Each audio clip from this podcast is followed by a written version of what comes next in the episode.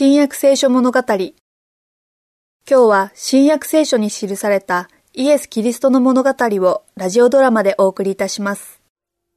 本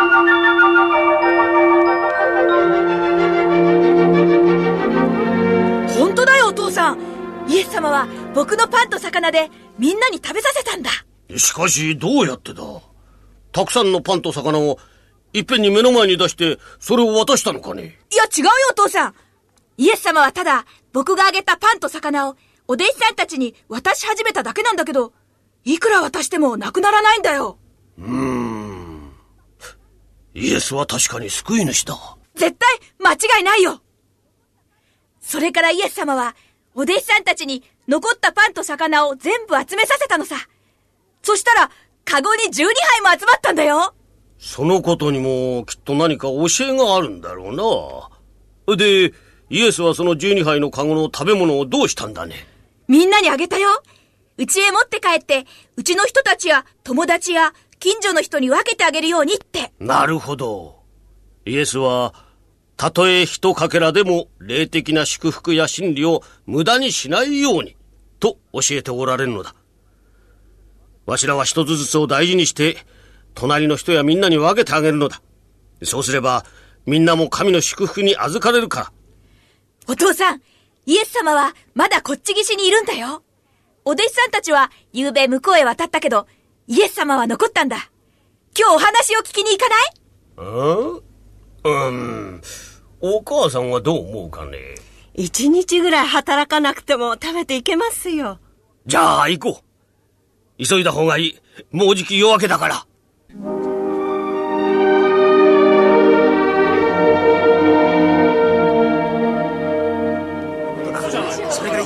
すみませんが私イエスを探してるんですよ。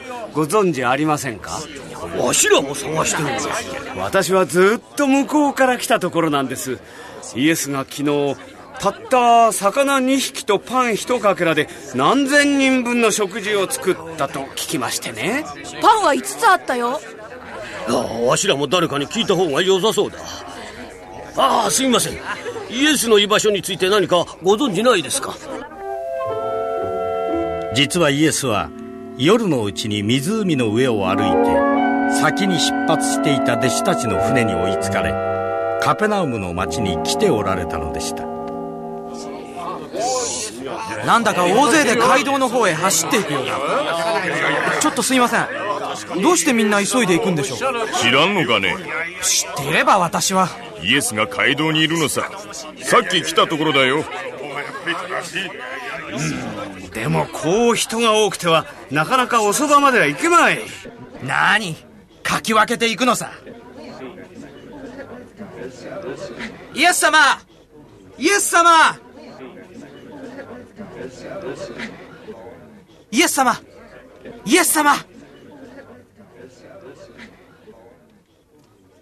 イエス様！昨べは海の向こう岸におられました。船はなかったのに今はこちらにおられる。どのようにして渡ってこられたのですか？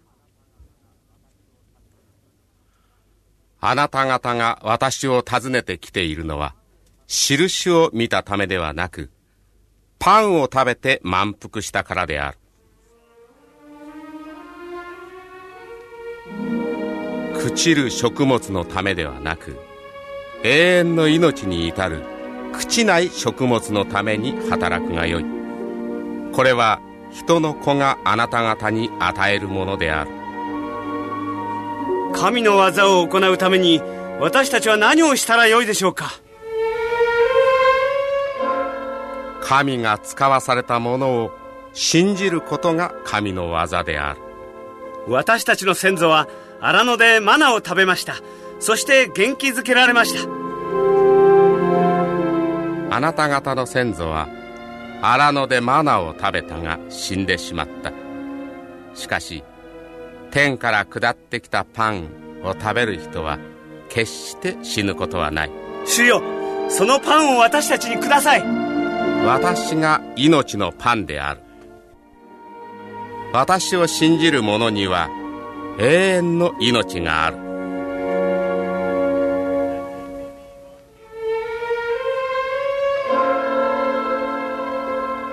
この男がどうして永遠の命を与えることができるんだ？今まで我々は嘘を信じ込まされていたんだ。救い主なんかではない。私はもうイエスについていかないし話も聞かない。ユダヤの指導者や長老たちの言うことは正しかったんだ。イエスはペテン師だ。嘘や邪教を宣伝するのはやめさせるべきだ。